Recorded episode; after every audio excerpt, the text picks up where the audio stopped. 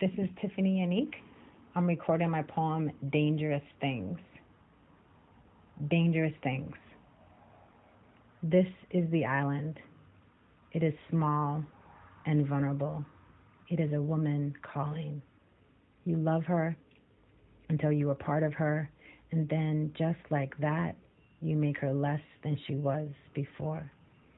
The space that you take up is a space where she cannot exist. It is something in her history that does this.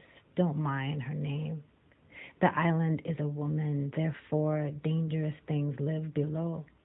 Beautiful things also, which can be the most dangerous. True, we will never be beyond our histories, and so I am the island, and so this is a warning. End band? I think it's helpful. Okay. Except, one moment, please.